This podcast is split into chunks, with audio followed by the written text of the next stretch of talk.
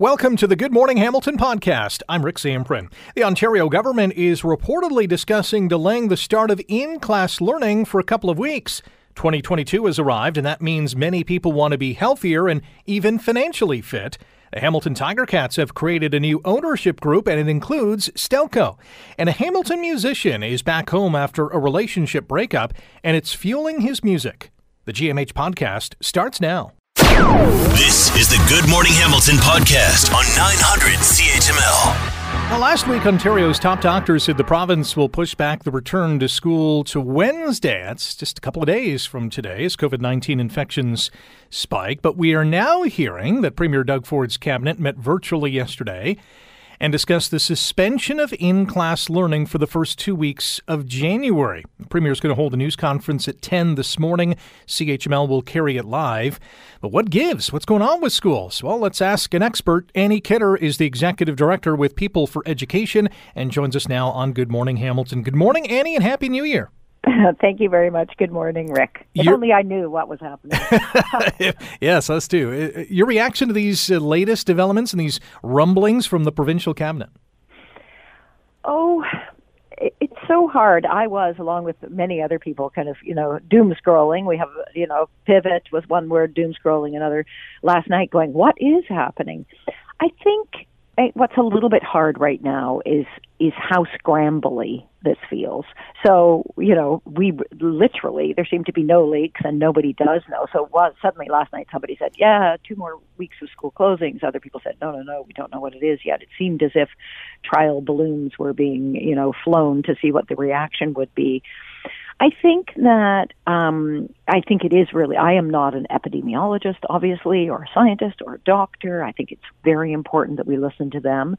I think that people who work in hospitals and epidemiologists are very, very concerned about opening schools uh, because lots of kids uh, under 12 aren't vaccinated. Um, and because we d- we don't know how many people have COVID right now, and I think for me personally as a human being, that worries me the most. So a directive came out from the ministry very late, um, just before New Year's, saying we're not going to keep numbers anymore. So don't tell us how many kids in your schools have COVID. Um, and even, you know, we have, and I understand there's a, you know, a problem with having sufficient trained staff, but we don't even know what the numbers really are. So we hear these huge numbers, more than 16,000, but with the proviso always, these don't reflect the actual numbers. They're much, much higher. So I think that, you know, what's worrying right now is we're not, we don't seem to have the evidence and that probably there's there's there's a lot more politics going on in the decision making making than than what one would hope. I just want to hop on one point before we discuss uh, whether or not this is a good plan or not. Um, the the COVID stats in schools is that is that going to be uh, missing? Is that important to have that data? It's incredibly important to have, and I still can't quite wrap my brain around why we've decided to. I understand we don't have enough tests, so it's hard to to keep track. I mean, I'm I'm a human being. I had we had Christmas dinner outside. Um, two of the young people at the Christmas dinner tested positive for COVID after Christmas. There's nobody to tell. So there's two cases for sure that nobody heard about. None of the rest of us, thank goodness uh, got COVID or tested positive because we followed all the rules. But it means that we don't know. So in schools in particular, what they're going to keep track of is absenteeism and guess it's COVID. But but having not having data um, makes a huge difference.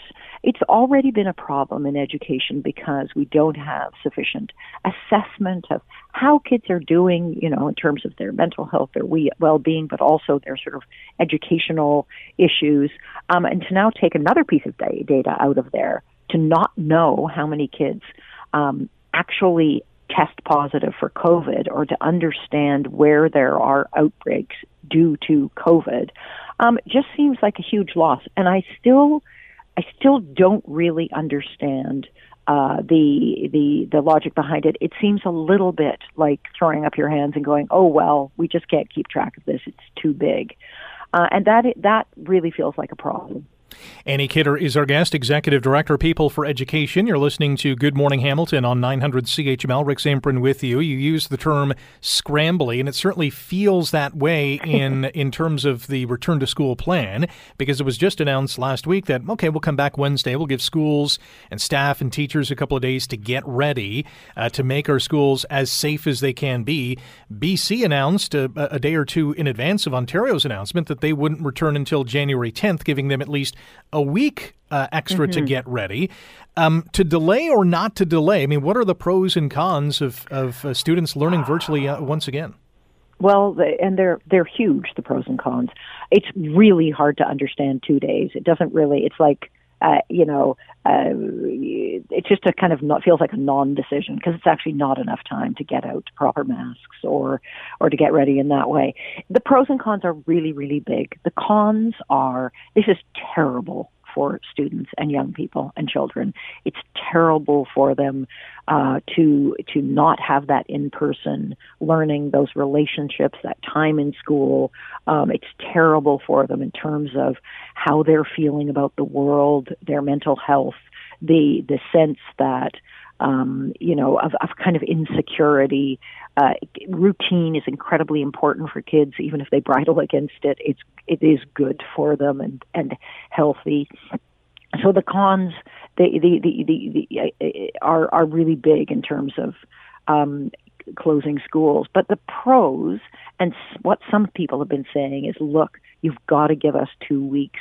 The the evidence seems to be of this huge, enormous spike uh, with Omicron that kind of settles down a little tiny bit, and that two weeks would give uh, time to get everybody vaccinated. And that's the other, you know, really worrying part of this is that still only just over 40% of kids uh, 5 to 11 who can be vaccinated are. So that two weeks would give time to get way more kids vaccinated, to ensure all staff is vaccinated, to make sure all, everybody in schools, kids and staff, have the right kind of masks, which now we are being told unequivocally they are N95 masks. Um, and to make sure that we have everything else in place so that we're not ending up with outbreaks in schools. Uh, it is really important that we're keeping track of it too. But it's a way to to deal with community health. But again, it's bad for kids. There's there is no question. Nobody can argue this is really really great for kids to do this. It isn't. And it's incredibly hard on families. And it's disproportionately hard on some families. So there are lots of families who have to continue going to work uh, outside of the home no matter what. Um, there are families that were already struggling, kids that were already struggling, and moving to online learning is very, very hard on them. And so there's a, you know, so you know, this is that's the only part of me right now that has sympathy for the politicians, is that they're having to weigh very big issues about community health and children's health. Um, but what I hope and what I wish is that they're listening to experts. Other provinces have education steering committees that has um, that have on them, you know, educators and health experts, uh, people with experience, people with evidence and knowledge, and we should be having those kinds of meetings. And I think politicians are incredibly important, and I'm, you know, I give them all the credit in the world for making the sacrifice to be politicians. But I would rather our health decisions and our education decisions uh, were made uh, by experts giving advice to politicians rather than politicians sitting around a kind of a virtual table wrestling uh, with with various points of view, which seems to be what's happening right now. We have one more minute with uh, Annie Kidder, executive director. No, no problem at all. People for Education is uh, where Annie's from, and I, I want to, you know, from that scrambly or scrambling kind of mode, teachers have to be scrambling as well because they've oh. put in a position where they have to make things work now. Well, no, teachers, and also let's not forget daycare, yeah. uh, where they're not being offered N95 masks, and they've been scrambling all the way, all along. So, um, but for for educators, for everybody running schools, imagine what principals are doing right now, or people running school boards, trying to ensure their staff, for one thing, because we are seeing huge staff shortages. If we don't have people to fly planes, obviously we're going to have the same issue in schools. Um, so everybody is scrambling, and I think that we shouldn't have that feeling right now that some of these decisions could have been made a long time ago. Everybody warned of absolutely this. They said this is exactly what's going to happen. Um, everybody, uh, more than a month ago, said everybody should have N95 masks. So we shouldn't we shouldn't be adding to the the already stressful uh, kind of uh, work and experience of school staff, school board staff, um, parents, and kids. It is a, a tense time, uh, whether you're a student or a teacher, a staff member, uh, whatever the case is. Annie, really appreciate you uh, shedding a, shining a light on this and uh, giving us some insight into what uh, may or may not happen in the next couple of days. Exactly. Okay. Well, Happy New Year, Rick. You're listening to the Good Morning Hamilton podcast from 900 CHML. Happy New Year. And yes, as the new year begins, many people want to get into better shape, perhaps eat better, eat healthier but the question is how can you maintain this kind of resolution? Easier said than done. I'm sure many of our listeners tuning in right now are thinking, yeah, I've, I've tried this in the past. I've tried to eat better. You know, come late January, early February, maybe sometime in March, I'm like, ah, I've done enough. I've had it. I can't do it. I got to grab into my cookie jar get some chocolate. To heck with exercising. I'm done with this. We've all been there. Shannon Crocker is a registered dietitian and nutrition communication specialist and joins us now on Good Morning Hamilton. Good morning, Shannon. Good morning, Rick. Happy New Year. Happy New Year to you. We all have the best intentions to get healthier, eat better, but they usually don't work. Why do we fall down all the time? Oh, well, you know what? First of all, I understand the appeal of setting, you know, yourself some new goals at the start of a new year. It seems like a great time to set up some healthy habits. But I think what happens is we get really excited about that. We go a little overboard and we create goals that are unrealistic. They're just not achievable. So, for example, you know, if, if you don't eat vegetables, on a regular basis and now you're going to eat them at breakfast, lunch, and dinner, that's probably not going to work for you. So, um, what I recommend is that people take small, simple steps. They make simple goals that are actually achievable and that will help to benefit their, their overall health. So, if it's vegetables, maybe it's, hey, I want to eat vegetables more often, or do you have to be more specific, at least once a day? Oh, you need to be really specific. And that way, when you're very specific about your goals, you'll be able to measure them and know when you've had some success. So, for example, let's, let's take vegetables. What I might say is I'm going to create half my plate of vegetables at dinner every day. I'm going to eat one fruit or vegetable for my snack and I'm going to make sure that I have one serving of vegetables at lunch. So something like that that's very specific instead of just oh, I'm going to eat better or oh, I'm going to eat more will help to make sure that you've you've set up a goal that's actually achievable. French fries considered a vegetable? Technically, yes. but you know what? You bring up a great point, Rick, and I think that um, people tend to cut out all of those foods that they think you know, are quote unquote bad for you. And, and what I want to tell you is that when you restrict some of your favorite foods, you're really going to set yourself up at some point for just craving them. And then when you give in and you eat those foods, you're going to feel really badly. So, you know, a healthy overall eating pattern includes some of those foods that you love on occasion so that you get to enjoy them and not put them up on this pedestal where it makes them something that you know more than what they are. And so when when you eat them you know you feel badly. And you don't you don't want to do that because then then you know you set up this whole cycle about feeling like you failed and feeling guilty and then you give up Shannon Crocker is our guest, registered dietitian, nutrition communication specialist. You can check out her website. It's got some great recipes on there, shannoncrocker.ca. Should we also start small? And, you know, if we want to stay with the vegetable front, you know, I want to eat a certain kind of vegetable that I haven't eaten in a long time, or just focus on one particular meal all the time. You mentioned dinner. Is it is it important to start small and not uh, try to do everything all at once?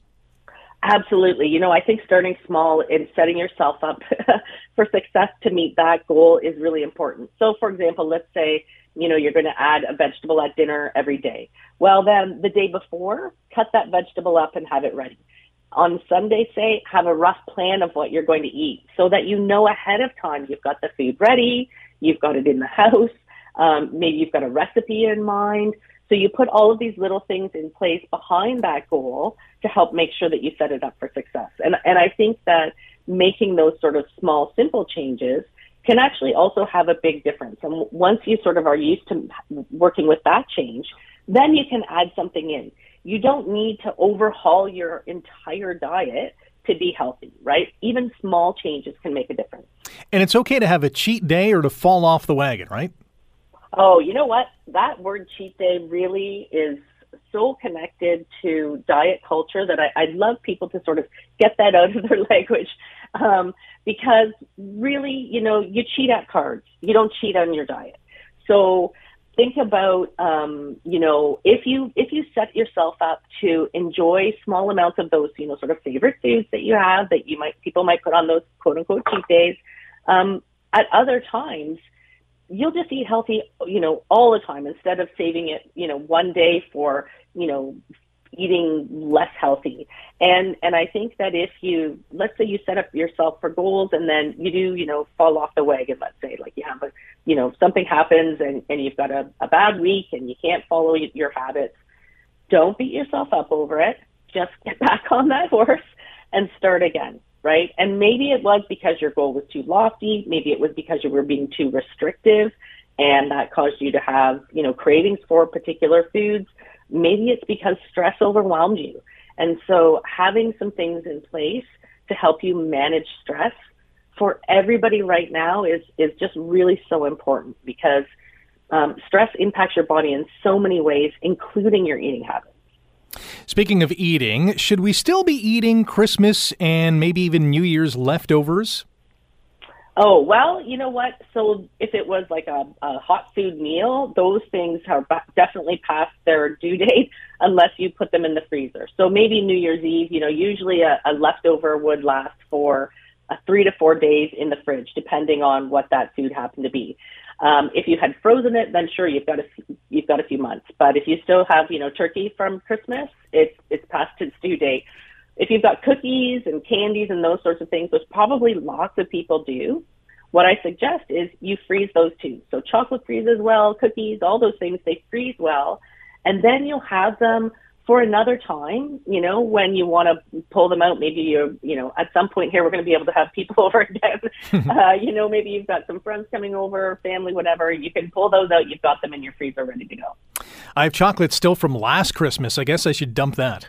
yeah, that, that probably isn't so tasty anymore. yeah. Or maybe serve it to some people I don't like. Shannon, I got, we got to run. Thanks for the time today and uh, Happy New Year. Yeah, thanks so much, Rick. Happy New Year. You're listening to the Good Morning Hamilton podcast from 900 CHML. It is uh, 2022. Yes, Happy New Year. New Year's resolution time as well, as many people want to get uh, fit, healthier. They want to eat better, lose some weight, maybe quit smoking, whatever the case is. How about a financial New Year's resolution? Paul Anadiak is vice president and licensed insolvency trustee at BDO Debt Solutions and joins us now on Good Morning Hamilton. Good morning, Paul, and Happy New Year. Happy New Year, Rick. It's uh, it's great to be back this well the first time this year. It's it's cold out. You're right, and yeah. uh, but you know what? We have the whole year ahead of us, so let's not worry about the temperature today because uh, we have some uh, good days to come ahead of us. We've heard the term dry January when it comes to things like alcohol. How about dry January or a freeze on spending this month? Is that a resolution that we should be making? That's a great resolution to have. And, a lot of times people come into the new year uh, with these lofty ideas and goals, what they're going to have for the resolutions, and they don't know where to start.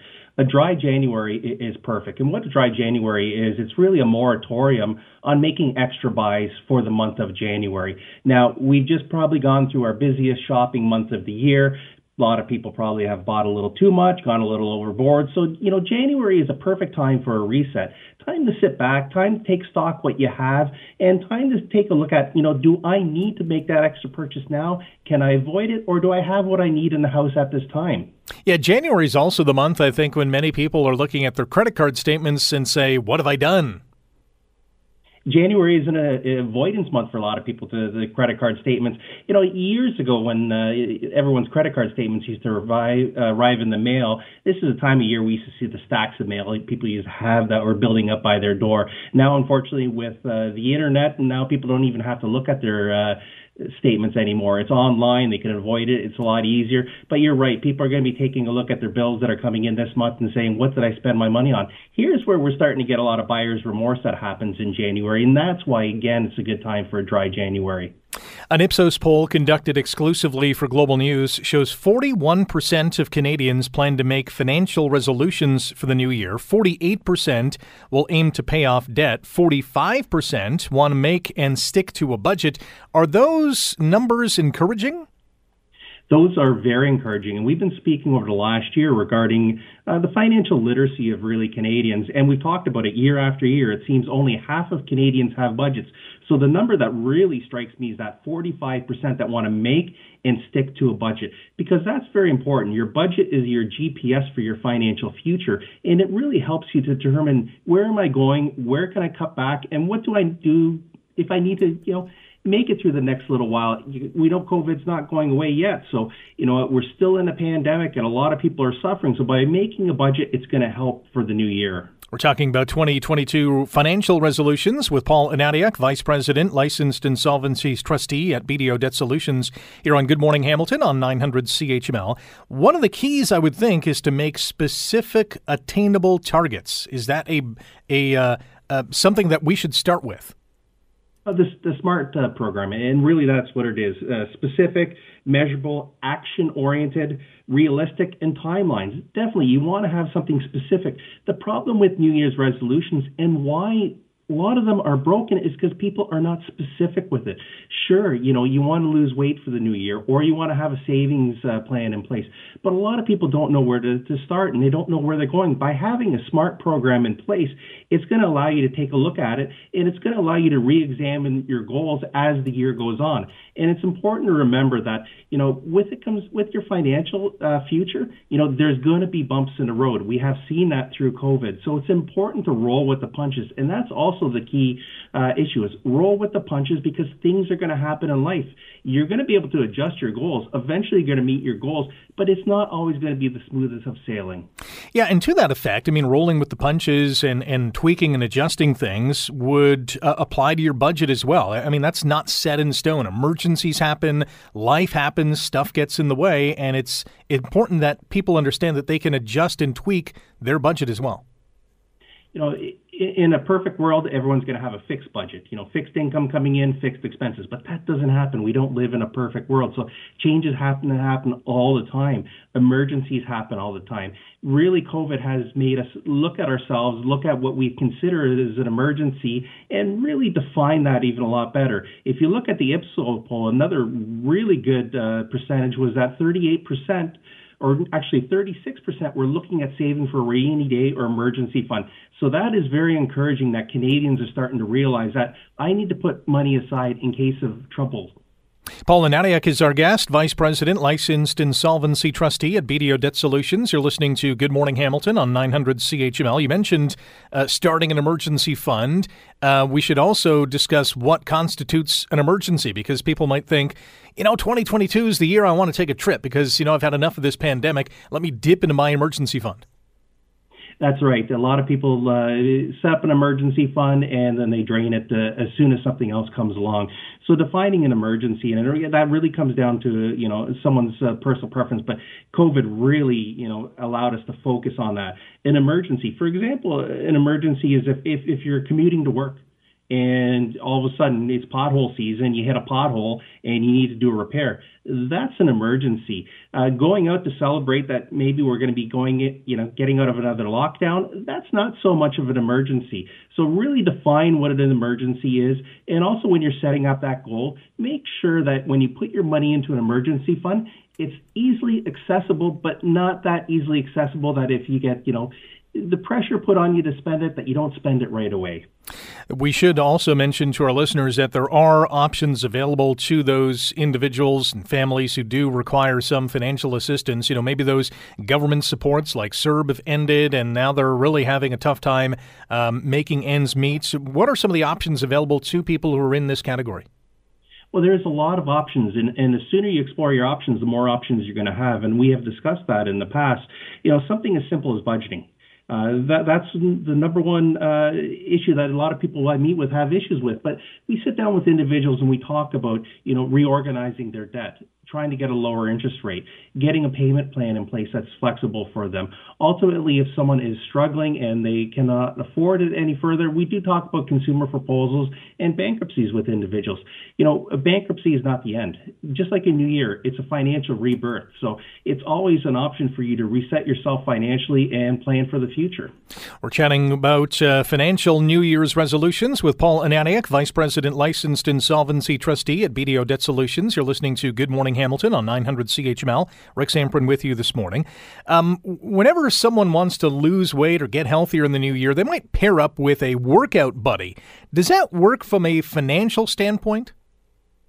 It does. It does work from a financial standpoint. Now, uh, similar if you're losing weight, a lot of times you'll go into a trainer, meet with a trainer. A licensed insolvency trustee, uh, such as myself, we meet with individuals, go over their financial situation and assist them. Uh, if you're looking for a financial buddy, that is always a great option. However, with a financial buddy, you have to remember, you know, you're going to be putting a lot of confidence in this individual. Is this the individual you want to be putting confidence in? Are you also going to get the support back? Because the last thing you want to have to go through is if you're going to have a financial buddy, you're all of a sudden the pressures are there that you want to spend some more money. Are you going to have that support back? So it's important to remember that all the time. Always make sure that you have the right advice, you're getting the correct advice. And again, that's why a licensed insolvency trustee might be the first person to reach out to. Paul, great advice as always. Thanks for joining us today and Happy New Year as well. Thanks, Rick. Happy New Year. You're listening to the Good Morning Hamilton podcast from 900 CHML. Big news out of the Hammer over the weekend. A new ownership group with the Tiger Cats has been created. We have also heard uh, quite recently that head coach Orlando Steinauer is going to stick around on the sidelines in 2022, although he's been given a bit of a promotion. The team's front office, though, does look a little bit different. What impact will that have, and what impact will free agency have on this team? Well, let's ask our next guest. Justin Dunk is a three down nation insider and sports anchor with CHCH TV. Good morning and Happy New Year Year, Justin. Happy New Year to you too, Rick. So, I guess we'll start with the biggest news, and that's the new ownership group, which now involves Stelco, Scott Mitchell, Jim Lawson, the CEO of Woodbine Entertainment Group, Bob Young, still the majority shareholder. Your thoughts on this big news in Steeltown? The major key to this is Bob Young, the caretaker, ensuring the franchise, uh, franchise is taken care of in the future when he either moves on or can't do it anymore. So the number that stood out to me was that Stelco is going to own 40% of the new Hamilton Sports Group. Now, Young is still the majority shareholder, but the fact that that number is out there, 40% that Stelco is going to own in this new venture, to me really shows that they're serious about owning the team and also that Young is – planning for the future when he eventually retires and maybe doesn't want to be as busy as he has been the last number of years since he's owned the team. So this is really all about a succession plan going forward. It really is because you look at some of the other franchises in the league. People talk about the Argos, obviously just down the road in the QEW, and what's going to happen with them in the future, and does MLS even really care about them? And you had the Montreal Alouettes, who really were losing a bunch of money and then were bought by another guy with a steel background. So it makes sense that Young wants to ensure that if the league is viable, that the Tiger Cats can be for decades to come after he's not around.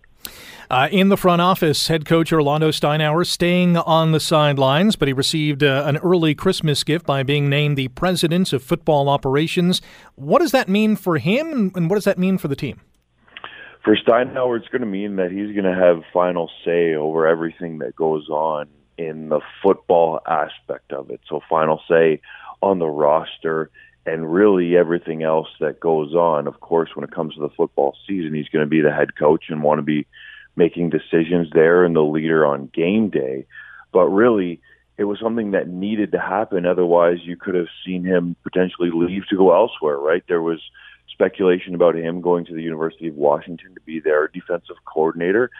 He said he never talked to them directly. He used the word I, but the sense that I get is there was at least interest from their side. And then you go look at Fresno State, where he was before, Jeff Tedford back there as the head coach, and there was some talk that maybe they could lure him back down that side of the border to go back with the Bulldogs. So I think that this promotion was warranted in a lot of ways, but also it was a way for the Ticats to be able to give him more power and more money to keep him in Hamilton for longer.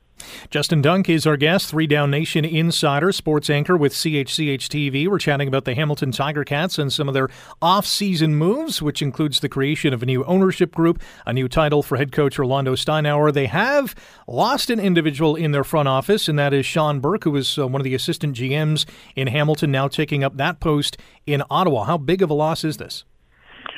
Well, I think it's one that the Ticats are going to be ready to replace and move on from, and that's why Steinauer's got the new title. But Burke has been with the organization, or had been, I should say, with the organization, I believe, all the way back since 2007. Started in community relations, really worked his way up in the franchise, learned every ounce that he could about doing the job until he moved on to another organization. So I think certainly in the short term, it's going to be a loss because Burke has been around for so long. He handled lots of the contract negotiations for the team with players and bringing them in, and then also on the personnel evaluation side, who to resign, who to give money to, you know, who they can move, maybe move on from, and some of the younger guys that were brought into the organization. So he's been there through multiple regimes, seen a lot of ways of how things are done, and was a big piece of these teams recently that went to back to back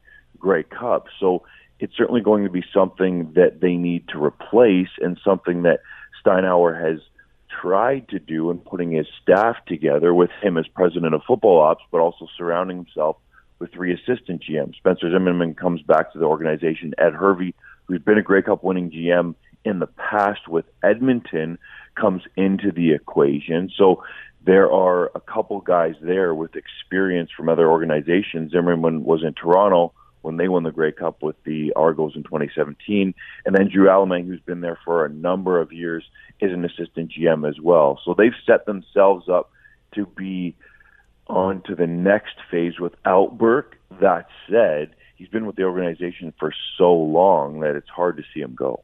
Yeah, and a great guy too, and we wish him all the best in the nation's capital. Free agency begins in about a month. Um, Every team has a boatload of free agents, so every team will be busy. From a Ticats perspective, all eyes on the quarterback situation. Jeremiah Masoli, Dane Evans. Dane has already said he, he wants to test free agency to see where he is.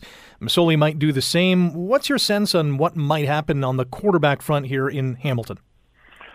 That's going to be the key position. Obviously, you mentioned it's going to be the focus. And yes, Dane Evans did say he wants to test free agency, but I would have a hard time believing that if the Ticats put a legitimate offer in front of him, and by that I mean a starting quarterback type of offer, because to be quite honest, Evans has played at a bargain rate the last few seasons to allow them to develop him further, but also signed Jeremiah Masoli to the contracts that Masoli has been on. So essentially, Dane Evans has been making backup money, although a little better than that. And Masoli was paid starter money. He was making about three hundred and fifty thousand dollars, although prorated for the short fourteen game regular season in twenty twenty one. So my sense is that they could be looking at Evans because he's younger, because he's been the guy that was at least the starter in the last two Grey Cups, and go that way and build around him for the future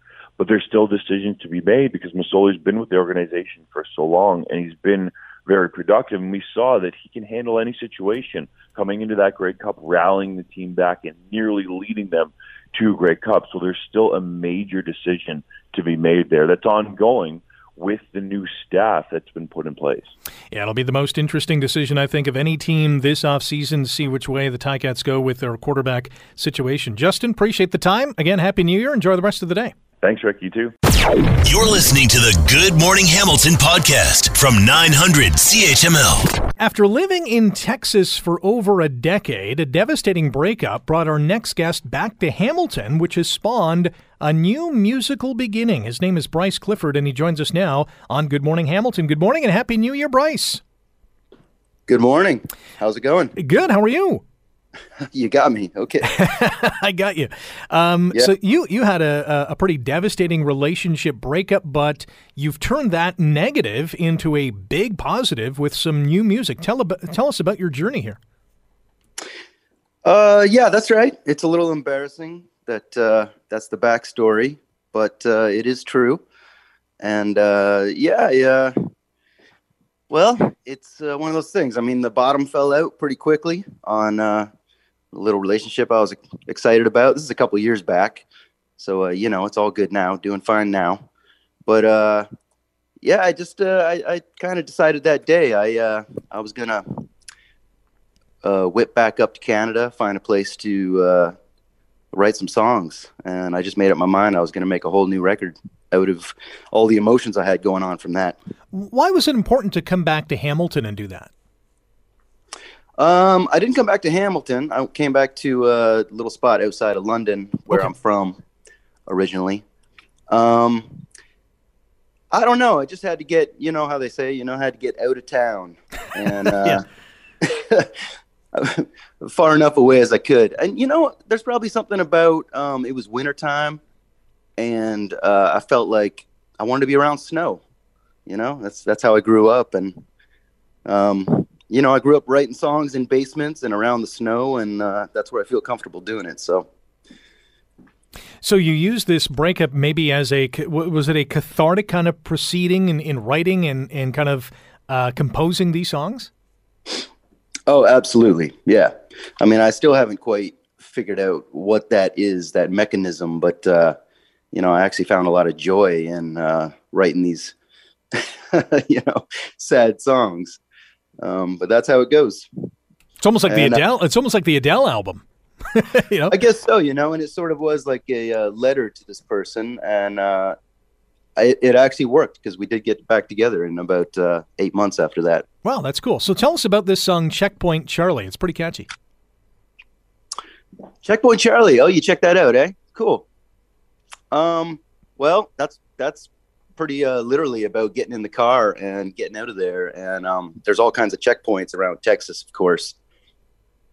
So it's about just kind of blowing through those checkpoints and um, not caring. Um, yeah, it's a nice rocker. I recorded that one up here with a guy named Siegfried up in Goderich. And uh, I got the drummer from um, Texas King who play around here. So, uh, yeah, yeah, pretty... I'm making a little music video for that one right now. Oh, cool. Yeah, it's a, it's a catchy tune. What's next for you here? Well, I'm just I'm kind of excited about uh, shows coming back. So I've been uh, putting on shows uh, every weekend at my brother's brewery, um, Clifford Brewing. Have you heard of that? I have not, but we have now. Okay. cool. Yeah, he uh, he's over on like Barton and Nash. Okay. Um, and that he's got this brewery. He's been going about three years now, and uh, he actually won uh, Canadian Brewery of the Year in 2019. So it's a yeah, he's he's like he's doing great over there and killing it. And I was I'm getting the music started and going over there, and I had my band playing every Friday since September. Uh, the band that I've got going here in Canada, and uh, we had all kinds of guests coming in, and of course things are all getting canceled right now. But I'm excited to get the music back up and going there and playing every Friday night. That is cool. Yeah, music and beer go hand in hand. That's for sure. Bryce, really appreciate the time. Congrats on uh, the new uh, single "Checkpoint Charlie," and uh, best of luck going forward. Thanks for joining us today. Hey, thanks a lot. Cheers. Thanks for listening to the Good Morning Hamilton podcast. You can listen to the show live weekday mornings from 5:30 to 9 on 900 CHML and online at 900CHML.com. The Good Morning Hamilton podcast is available on Apple Podcast, Google Podcast, and wherever you get your favorite podcast. I'm Rick Zamperin. Thanks again for listening, and don't forget to subscribe to the podcast. It's free, so you never miss an episode, and make sure you rate and review.